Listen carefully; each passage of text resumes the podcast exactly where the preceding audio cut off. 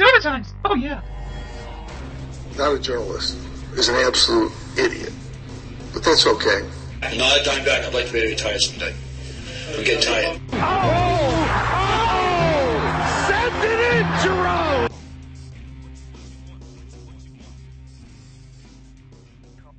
What's up, everybody? Welcome back to another edition of the Six Overtimes podcast, where we talk nothing but Big East hoops. I'm your host, Chas Wagner. Joining us in Doylestown, PA, is Scott Wildermuth. What's up, man? Hey, Chas, how you doing? Doing well, man. It is Wednesday, November 16th, and we are going to talk about the games from last night. And before we do, we want to show you where you can check us out online. We're at 6overtimes.us. That's our website. It's a Tumblr themed one. Those guys do a great, great job for us getting the website up. You can email us, give us some comments, questions, anything uh, on your mind at 6overtimes at gmail.com. Call us up at 347-464-9360 or simply check us out on Twitter at our handle at 6overtimes. So Scott, how many, there were what, four games last night? Four games last night and uh, West Virginia played at 10 in the morning. That was uh, a little tough playing at 10 a.m., huh? Yeah, I'm sure they were sleepy. Sleepy in Morgantown, huh? yep, it's a sleepy city, but you know, I, I, think we should start off with Syracuse, who looks like the most impressive uh, team thus far. Dude, they are so deep. I mean, their bench. Eh, I was watching the game, some of the game, and the announcer said Boeheim is like a hockey coach this year because the guys, his eight, nine, and ten guys, are more than capable to fill in and what I'm getting is James Southerland last night had a quick, he ended up with 19, but the guy, I think he scored, he had 13 or 15 points in, in the first half and it, it just came in, in bunches real quick. Yeah, it was, the game was over before it even started. Um, Albany tried to put up a fight, but because Syracuse is so athletic and so talented and so deep that they just couldn't, they didn't have the horses to continue to fight up against them.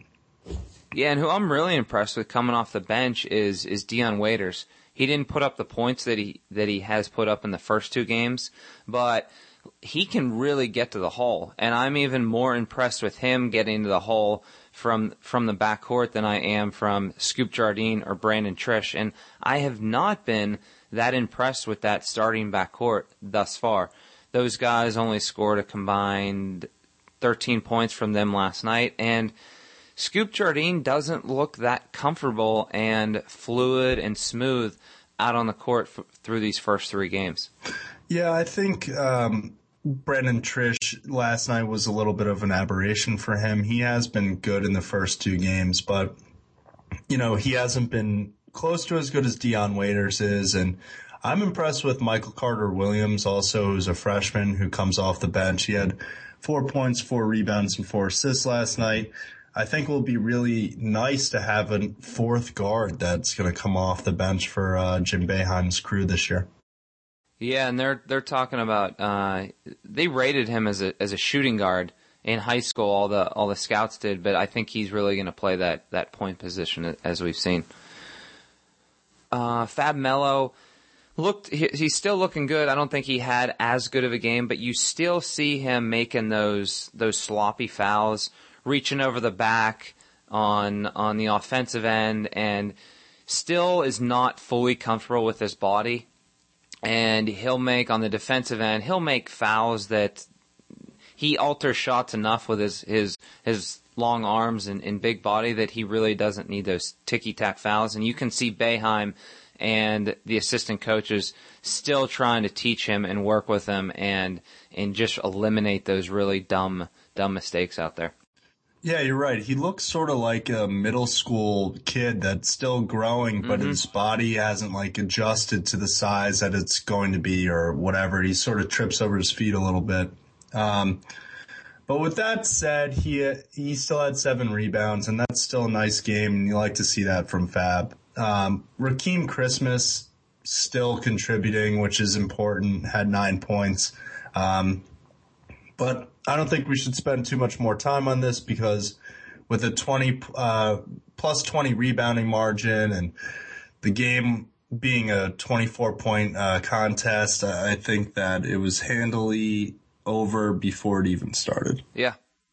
And the next game that uh, in the Big East was the Cincinnati Bearcats played Jacksonville State, and Cincinnati won 73 to 59 over them. And in like we said with the Syracuse game, this game really wasn't close at all, and it was it was the Bearcats finishing them off basically from the start.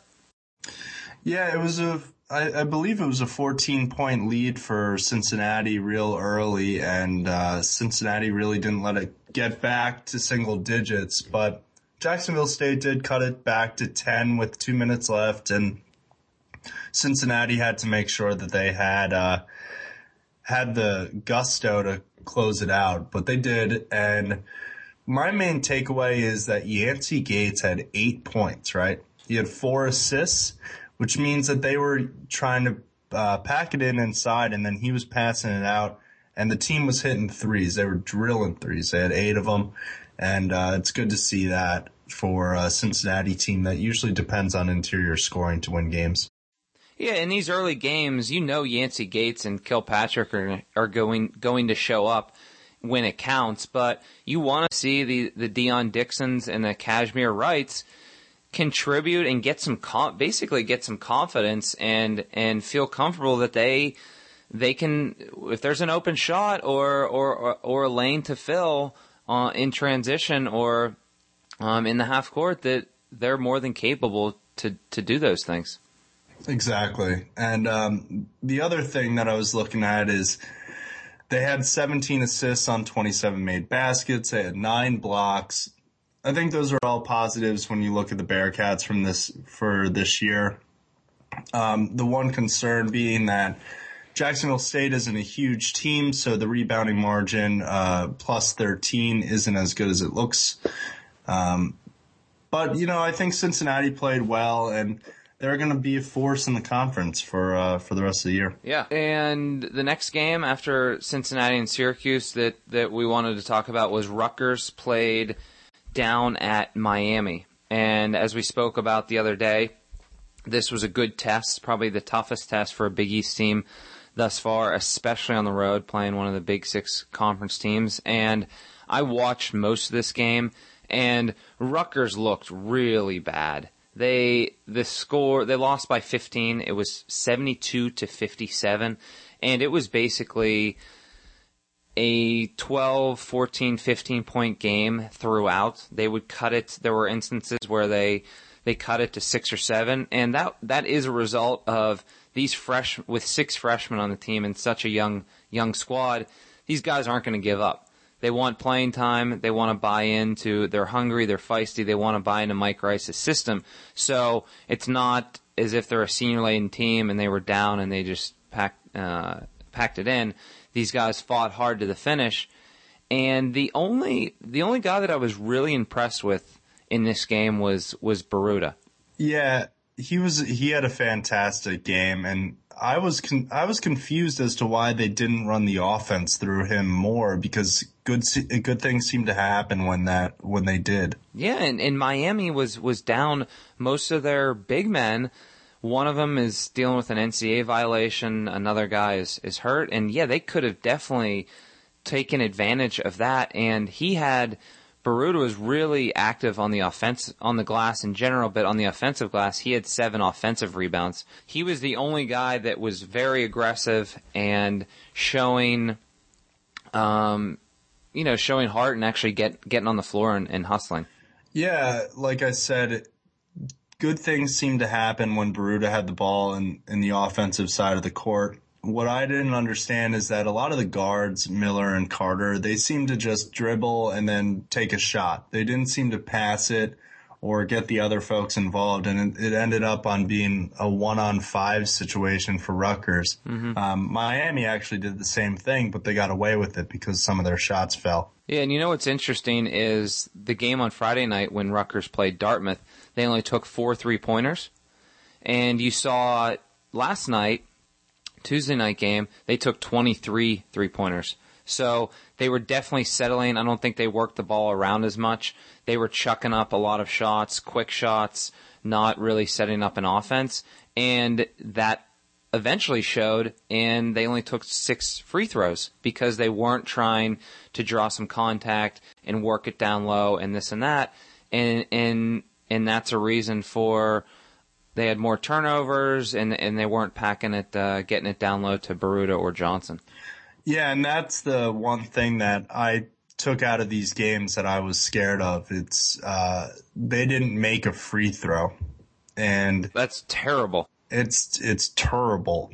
Um, especially because they shot, I think, 23 against Rutgers the night before, uh, or two nights before rather.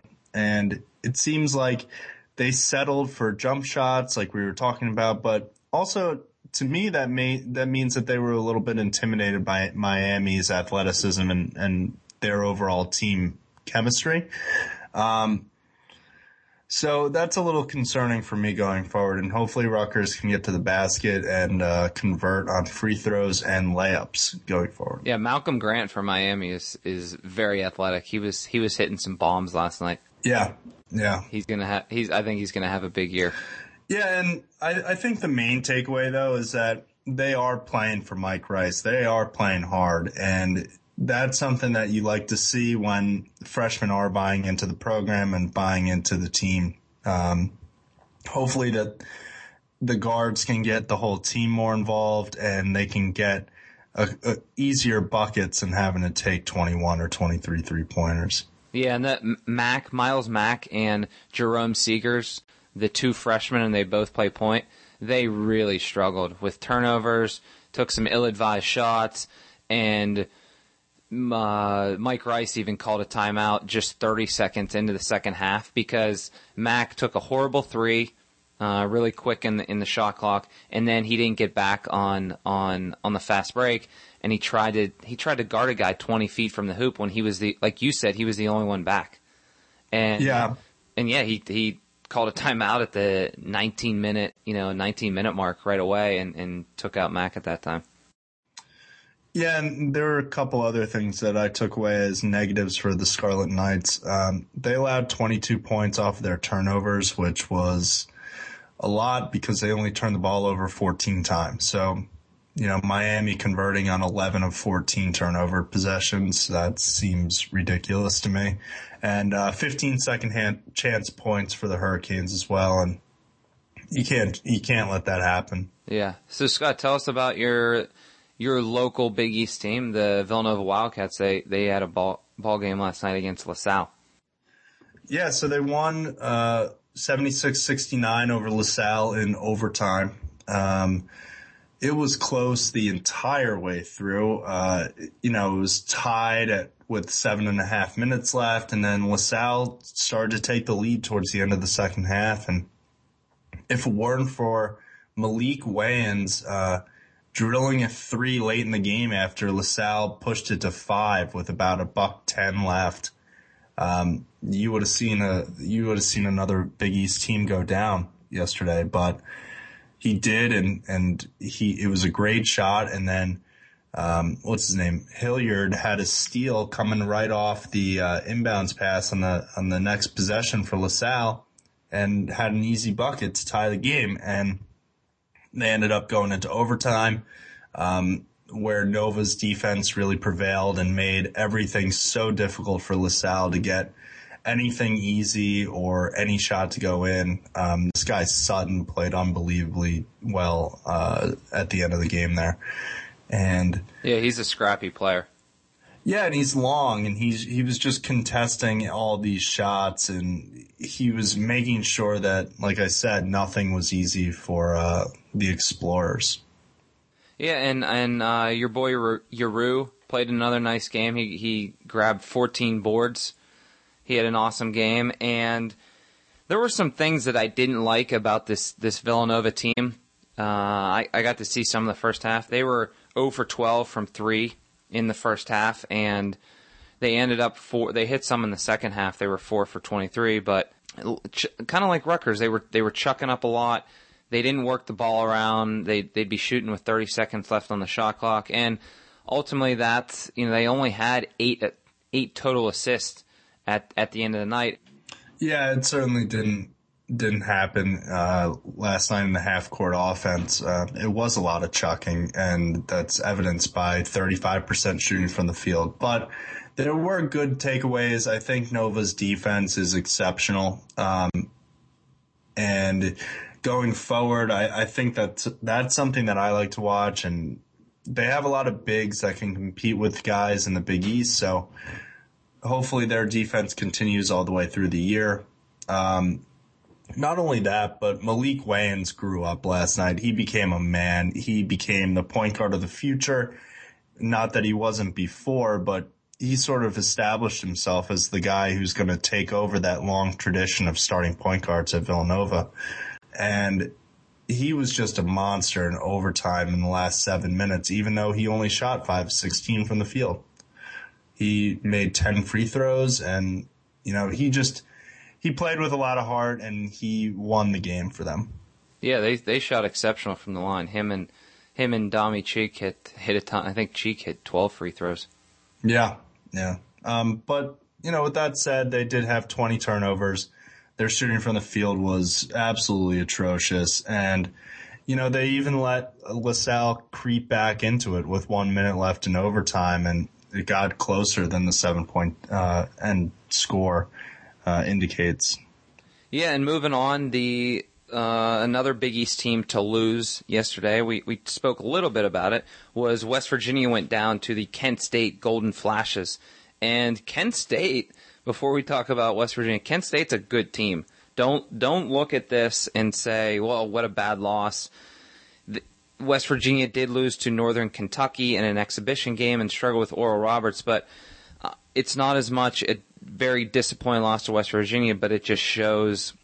Um, it further exemplifies that Kent State they are the f- favorite to win the MAC this year, and I think they they just showed signs of that that potential. Yeah, it's another mid-major school sort of building up their program and saying we can run with the big boys, and I think they're going to be in the tournament when uh, it's all said and done. Absolutely, they've won the MAC regular season the last two years. They'll probably do it again. It's just whether uh, you know they, they need to do well in the MAC tournament to, to get a good seed. So the the end result of this game was Kent State won seventy to sixty. They won by ten points and about what they pulled away with 10 minutes left in the, in the second half. They held this lead all throughout. It wasn't it wasn't uh, something late where they, they just pulled away. They they controlled the tempo and the flow of this game throughout this the the second half. And Kevin Jones played well. He had 15 points. He pulled out down a ton of boards with with 18 boards. But the the main reason for this loss was Truck Bryant was was really, really bad. He committed six turnovers. He took a lot of bad shots and it was that what we were worried about. One of the questions was, can he play controlled basketball? And, and he didn't do that yesterday. Yeah, he proved that that's going to be difficult for him all throughout the year. Um, great things to take away from this game, though, if you're a West Virginia fan. Kalichka continues to be a force, um, both offensively and on the glass. He had 15 rebounds and 11 points. Um, between him and Jones, they had 33 boards. So, you know, when you when you can put together two guys in the low post like those guys, um, you're going to be in a lot of games. Yeah, and Kalichka grabbed six offensive boards. So even though he he only shot three for ten from the field, he was crashing the the offensive glass pretty well. And you saw the freshman really struggle in this game. Jabarie Hinds had 13 points, but Keaton Miles, another freshman that is is starting at the basically the the three position, the, the small forward. He didn't score a bucket. I know they're not counting on him to be the main scorer, but he he needs to contribute for this ball club to do well. And Gary Browne, we I talked. I was very impressed with him in the Oral Roberts game. He had a, a freshman game. He he came back to earth, and he really struggled. And Aaron Brown played played okay, but you saw the freshman uh, go through some growing pains in this one. Yeah, but let's not skirt over how Jabarie Hinds has played so far this year. I mean, he looks like he's going to be a legitimate uh, point guard or off guard going forward. So that's an exciting thing if you're a West Virginia fan as well. Um, the negatives from this game, it's it's tough to win when you shoot two of 12 from three point land and, and only 37% from the field. So, and, and they struggle at the free throw line. Yeah. Um, their efficiency needs to really improve going forward as far as scoring the basketball or else they're in for a very long season. So, uh, another thing that we like to do on the Six Overtimes podcast is have a player of the night from, uh, the night previous. And my best player from last night was Maalik Wayns. We touched on it a little bit earlier, but he won this game for Villanova. He was, he had ice in his veins. He drilled a three at the end of, um, regulation to bring it within two points. And then in overtime, he drilled a three to make sure that Nova took the lead and they did not, uh, let the lead go after that. Um, Maalik Wayns from, from my, uh, neck of the woods at Villanova gets Scott's player of the night. Yeah, and for my player of the night, I was going to say the whole Syracuse bench, but one guy in particular coming off the bench, I could say James Southerland or Baye Moussa, Keita, and I'm going to go with uh, Mr. Keita. He he was awesome. He was six for six from the field. He grabbed five boards, and all of those were at the offensive end. And the guy only played 14 minutes, and it's it, Boeheim has a has a real problem on his hands. How do I how do I get these guy this guy minutes with with Melo playing well and in Christmas? But I was really impressed with with Baye. He's he he crashes the boards. He's active. Um, he's got a he's got a quick uh, quick ups. So he I think he had two blocks last night too. So he alters shots, gets up and down the floor really well. I think uh, I think better than Melo, even though even though Melo has shed weight this year. You know, just a really really good night from uh, from Baye Moussa Keita. He's my he's my player of Tuesday night. Yeah, and he'll push Melo to be better as well. Yep. Uh, my worst player from last night, and we we talked about him earlier. It's Truck Bryant, taking 13 shots and only getting 12 points. That's efficiency that can't even be defined. That's that's just terrible. And then on top of that, the six turnovers when the ball is in his hands for most of the game, and most of the uh, he's the one making decisions and he's going to lose his starting point guard gig to Jabarie Hinds if he continues to play like this. Um, they really need him to do to show some sort of leadership and control on the offensive side of the ball, uh, or else it's it's going to get ugly and it's going to get ugly fast. Yeah, Scott, I got a feeling that Truck Bryant that's not going to be the last time he wins the worst player of the night award. Just got a got a funny funny feeling about it. Yep, same. All right, well, my worst player of Tuesday night has to be Dane Miller from Rutgers. They went on the road down to Miami as as we spoke of, and I wanted to see him show leadership, say show everyone that he wants to take the shot, he wants the ball in his hands, and you know what? He didn't show that at all. He only scored seven points. He was three for nine from the field, and he wasn't active. He, didn't display any assertiveness that I think he needs being a junior on this on this ball club with six freshmen. And the only person that that really showed that heart and that grit that's needed to win road games was Biruta.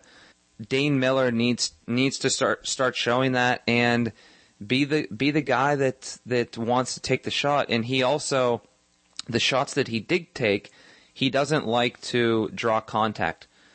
Uh, Rutgers only shot six free throws last night, so he needs to be someone that's going to get to the get to the hole, get in the lane, and be willing to draw contact and get to the line.